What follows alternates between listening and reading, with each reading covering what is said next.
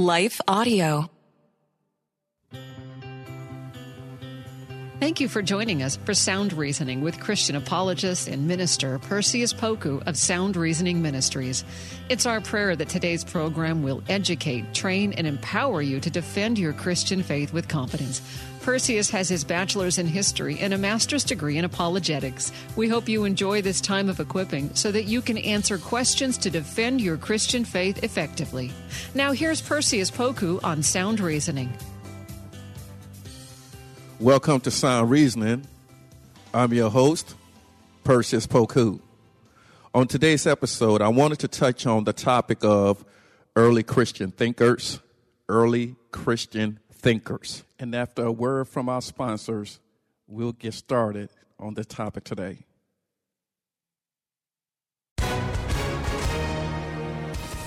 Hi, everyone. If you've been injured in an accident that was not your fault, listen up. We have legal professionals standing by to answer your questions for free. Call now and find out if you have a case and how much it's potentially worth. Call 800 497 4410. I'm here with spokesman John Wolf. So, John, tell everyone listening who should call right now.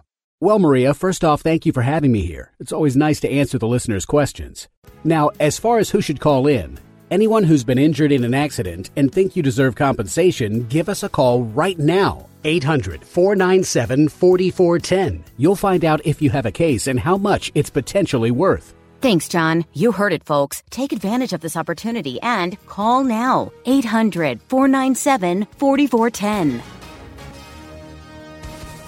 Advertisement sponsored by Legal Help Center may not be available in all states.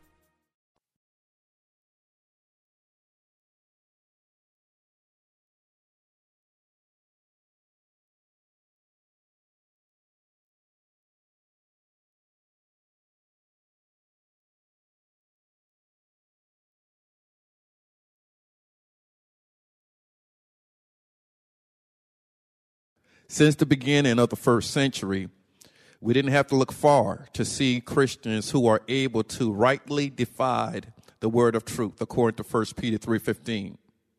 To sanctify the Lord God with all of your heart and being ready to give each man or woman a answer, a reason for the hope that lies within you, and to do it with gentleness as well as respect. This is the charge for you and I as Christians, we must be ready to give an answer, a reason for the hope that lies within us, and to do it with gentleness as well as respect. We have to be gentle. We can't push our faith on other people. We can't coerce people into Christianity. We can't force people into Christianity.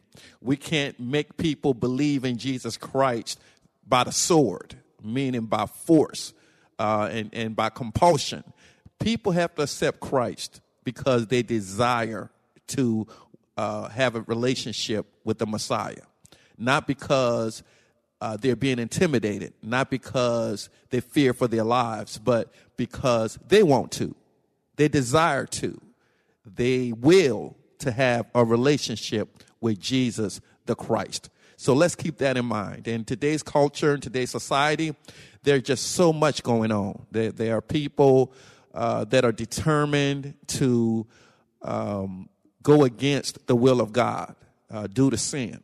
Uh, there are people who are fulfilling prophecy. They are lovers of themselves. Uh, they are not open to sound doctrine. They are people uh, who are heretics, meaning that they preach and teach false theology. They are people who are part of the apostate, meaning that uh, they seem to have fallen away from the faith, but they never really uh, were in the faith to begin with. So this is nothing new. Since the first century, God had called saints to stand up and oppose heretical views. And whatever goes against the word of God is heretical. And we must be careful to not misidentify the wolves with the sheeps uh, those that come uh, that are determined to uh, view God and to worship God in their own eyes uh, will fall short. And they are the ones that we really, as a church, we need to look out for people who claim to be Christians, but their theology is that of the devil. Uh, they're not Christians at all. They are preaching and teaching the opposite of what God teaches. So we must be careful. But in the early centuries or infancy of the church, uh, shortly after the apostles, God raised up godly men who would stand up and fight against heretical view. One of these men, uh, in our previous episode, we talked about St. Ignatius. Uh, in this episode, just want to highlight some of the other people who helped to advance the uh, sound views of the church. Uh, one such a person was Irenaeus. Uh, he was one of the early church patriarchs, and he was born in Asia Minor, and he lived from approximately 125 AD to 202 AD. He was a student of Polycarp. Irenaeus, uh, uh, indeed, is another example of Christians putting their faith in action by utilizing their intellect. Uh, there are so many Christians today who've checked their brains out of the door, and you don't have to. We, as believers, we have the best of both worlds. We have faith and reason. We know the physics as well as the metaphysics. God has called us to be able to identify general revelation as well as special revelation. So we have the best of both worlds, and we don't have to uh, just say we have faith in God alone when God has also given us evidence. Uh, we do walk by faith, not by sight, but God, through his uh, causality, has given us some evidence for us to hold on to. So Irenaeus was a student of Polycarp, as I said it before, um, and he was a man of intellect, and he was instrumental in helping to create systematic theologies which are still being followed by us today. Irenaeus is credited with writing a five volume treatise emphasizing sound doctrine in response to the rise of Gnosticism. And you guys remember, uh, for those who have listened to the show, uh, we defined Gnosticism or Gnostic views. And when we say Gnosticism, uh, is is spelled G N O S T I C, Gnostic, uh, and that was a prevalent view in the first century. Uh, they believe in the demiurge. That's the term they use for God. They didn't believe in anything physical. They believed that everything was spiritual. Uh, that the body wasn't real, but bo- uh, bodies appeared to be real, but they were uh, non-physical. And this view is heretic in the sense that if Jesus rose up physically, as the Bible says, and you denying that physical resurrection, then your view is heretical. If Jesus, who rose up physically, and Thomas was able to touch the palm of his hand and in response uh, proclaim, My Lord and my God, and the Bible is emphatic that Jesus rose up physically, and you say he did not rise up physically, uh, but that he only appeared to have a human body, that's a problem. And that's what Gnostics believe and taught. They saw all material things as evil. Uh, so whatever you see as physical, whatever you, you deem as material, uh, they saw that as evil. They saw the spirit or the soul as endeavoring to escape the body. So they put a lot of emphasis on the, on the non-physical, the spirit and the soul. And they believe that we were in essence just all spiritual. We didn't have any body. But let me uh, take a second or so to uh, explain this concept and why this is so problematic. Number one, God made us a body and soul unit. He made us a body and soul unit. That's what makes us human. We are a body and soul unit. We are body and soul composite. Uh, body, soul, or body, spirit. Uh, I believe that the term soul and spirit is interchangeable, but that's a whole nother podcast. Um, so let's look at it. If God created us a body and soul unit, and you are denying the physicality, the body component, then that misrepresents who we are as humans. So Gnosticism uh, was uh, fraught with bad theology and bad logic.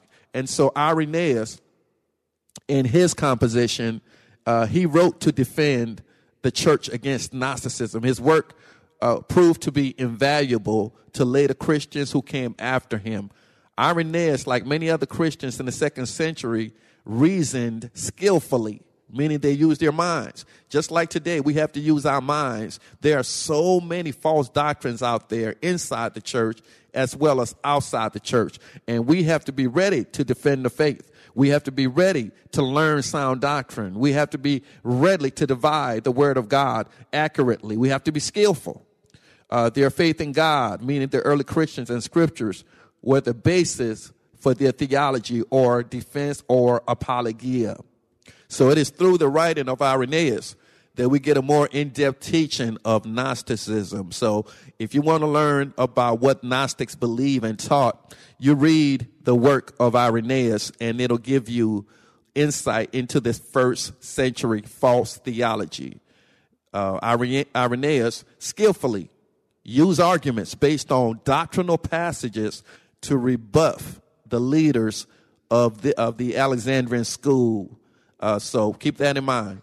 Uh, he was instrumental in helping us identify what Gnosticism taught and to rebuff claims coming out of um, the Gnostic school of thought.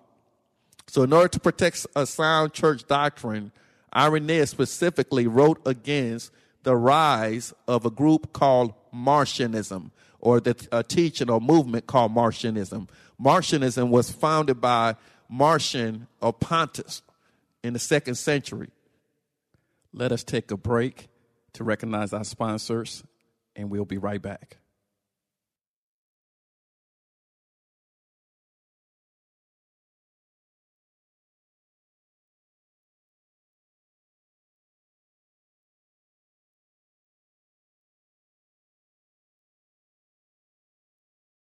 He disliked Judaism and any scripture from the Jewish religion. So, as a result of his negative view of Jewish writings, he rejected the God of the Old Testament, but he embraced the God of the New Testament. So, Marcion even cataloged his own set of scriptures. He personally canonized it. It is under this climate that Irenaeus felt compelled to speak out. His faith convinced him that if he were to write a treatise exposing the flaws in movements such as Marcionism, it would help the church defend itself. In order to accomplish his goal, he wrote coherently in his book entitled Against Heresies. Irenaeus' writings had a tremendous impact on the early church. Concerning his contributions to Christian thought, Bruce Shelley writes, his theology was grounded in the Bible and the church's doctrine and helped provide a steadying positive influence in the church. Christian thinkers such as Irenaeus viewed reasoning as a necessary part of the Christian duty. So that's where we are. God has called us to stand up in these last days and defend the faith. We defend the faith because if we don't defend the faith, then people would assume that lies and falsehood are the truth, thus leading to people getting hurt, thus leading to uh, people's eternal security, meaning people getting saved in the first place, um, being in jeopardy. And we want, as Christians, we want everybody to get to know the authentic Jesus and not the false Jesus. So defending the faith is important. It would hinder, or it does hinder, many Christian communities and churches because of bad theology. When bad theology seeps in, it wind up hurting people. When bad theology seeps in, it wind up um, distorting the authentic view of Jesus, which God is, is against um, us having an inauthentic view of Jesus Christ. So this is an issue that we're facing in today's society. The next person I would like to highlight is Clement of Alexandria. And of course, we're talking about Africa, Alexandria, Egypt. Clement of Alexandria, he lived approximately from 155 AD to 215 AD. He became a Christian largely due to the influence of Pantaenus. Pantaenus was the founder of the Catechetical School of Alexandria. This school offers students a curriculum based on an allegorical system of biblical interpretation. Students were taught that scriptures have more than one meaning, which is a dangerous theology to have.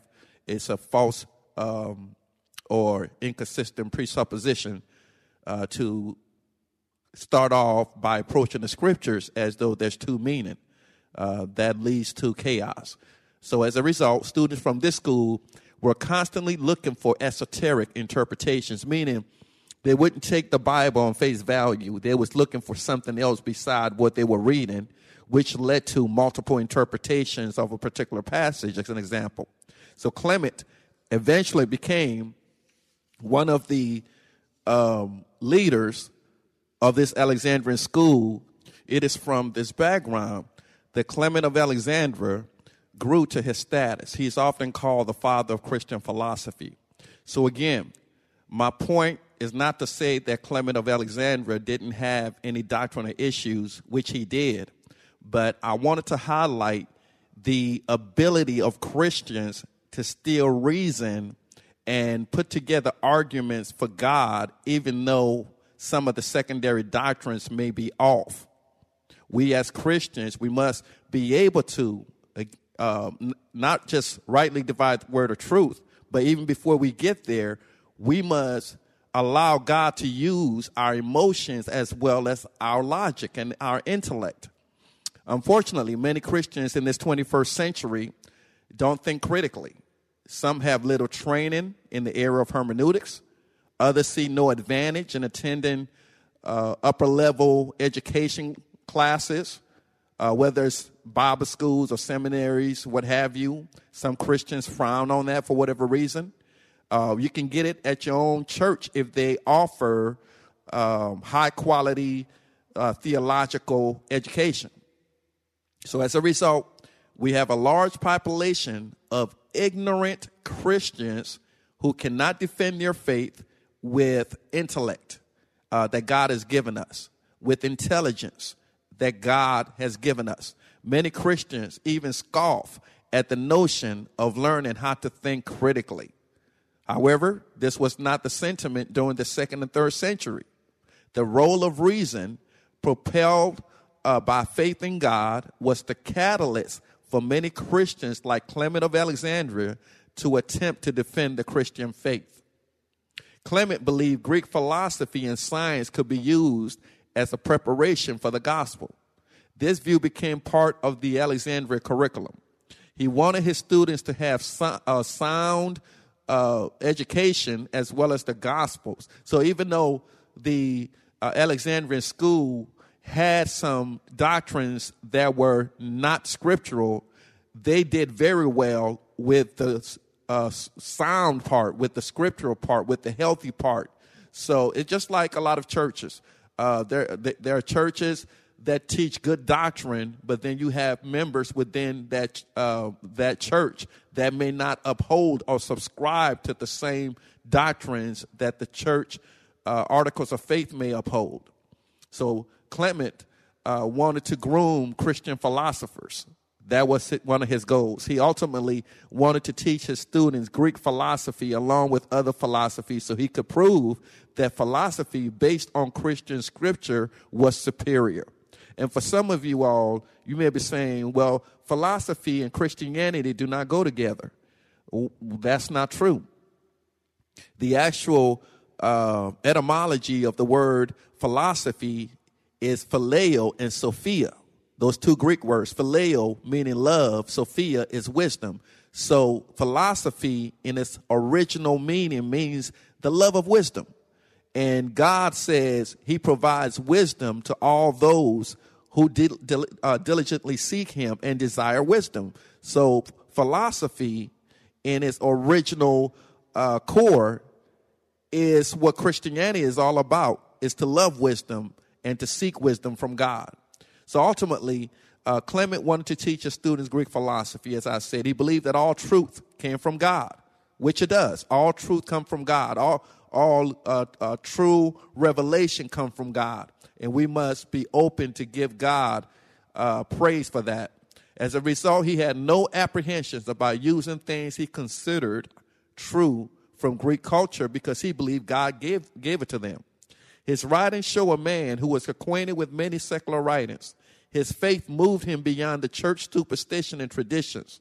Concerning Clement's work, Bruce Shelley writes Clement, the first Christian scholar, was versed not only in the Holy Scriptures, but also in the knowledge of his time, including Greek philosophy and classical literature.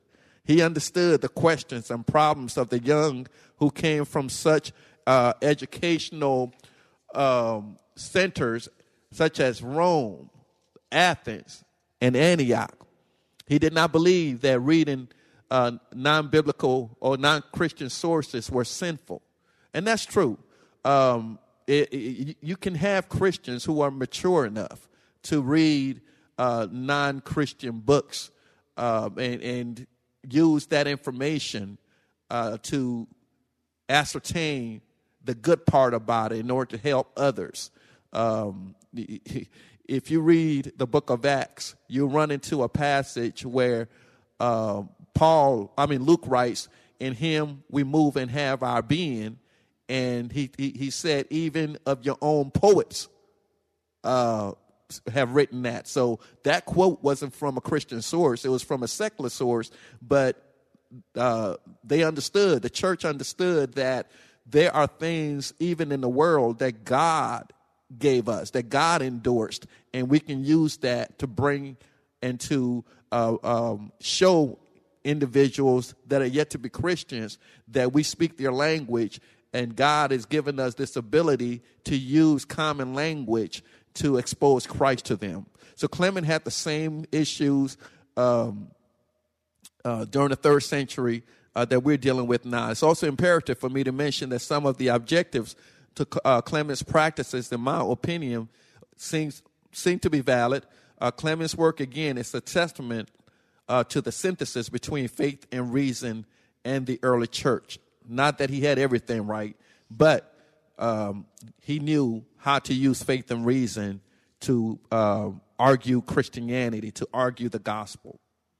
Then the next person I like to highlight is Origen. Origen was a student of Clement, and he succeeded him as the leader of the Catechetical School of Alexandria. He lived from approximately 182 AD to 251 AD, second and third century. Origen is responsible for some of the earliest textual criticism of Greek and Hebrew texts. His aim was to give a correct translation of scriptural text to the church. He also wrote in response to Celsus' work entitled True Discourse. Uh, Celsus argued against Christianity on the grounds that Christianity was not rational in his book True Discourse. So, and, and this is dangerous. You even have some people in the church that believe that uh, all we should do is be emotive. We should just uh, live by being emotional and and and being purely uh, um, emotive and and basing our faith off of feelings and neglecting the intellect, and that's dangerous. We cannot neglect something that God has given us and He wants us to use.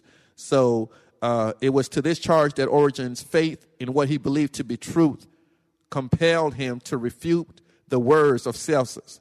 Origen argued by using conversion of individuals uh, as evidence of the uh, efficacy of Christianity, meaning that when people are converted, that is proof of what God is saying that He's able to save. Uh, we once again see similar pattern of faith being the motivating factor to answer some of the fundamental issues of life. It is reported that he wrote about 6,000 works or compositions. Most of his works centered on summaries of difficult passages, passages, uh, and some uh, dealt with homilies or sermons and commentaries. So he wrote concerning the essence of God, Christ, the Holy Spirit, the world, angels, man, sense, resurrection, eschatology, and free will. Origen attempted to use uh, Christianity to buttress his point regarding theories about the world. Theories about the world. So Origen showed traces uh, of Platonist education. As a result, he believed all eternal things uh, only existed in the mind. And this is where uh, he went off in his theology. But it's, it's apparent in looking at the life of Origen that faith in God was the foundation for all his work. His metaphysics, even despite Platonism, was measured within the lines of Scripture. His outlook on life was based on his concept of what the Bible conveyed. His work is another evidence of a Christian's faith produced in action by the method or process of his logic or reasoning. So it's important. It's important for all of us that we allow God to use our minds to um, remove the objections that others have about Christianity and to be able to uh, share the gospel in a rational way. I pray that this message on early thinkers have opened your eyes. I hope that uh, it has helped you uh, to be bold about your faith and to reach those uh, who speak and talk a different way. So I pray you continue to do for the truth what others do, uh, do for a lie. Please co- uh, consider becoming a monthly supporter of our ministry. God bless you. Thanks for listening to Sound Reasoning with apologist and minister Perseus Poku from Sound Reasoning Ministries. It's our prayer that today's lesson has equipped you to share and defend your Christian faith with boldness. Sound Reasoning Ministries offers training in apologetics, biblical studies, and systematic theology. Join in on discussions on Facebook at Sound Reasoning Ministries. For more information about the ministry, to send an email, ask a question, or support the ministry, visit online at I'm Don Hawkins, and I once heard Chick fil A founder Truett Cathy say, You can tell if a person needs encouragement, check to see if they're breathing. I'd like to invite you to my weekly podcast, Encouragement for You, featuring encouraging guests like Dr. Greg and Erin Smalley, Dan Cathy, the late Dr. Frank Minirth, Josh McDowell, and more. To subscribe to my weekly Encouragement for You podcast, go to lifeaudio.com. That's lifeaudio.com.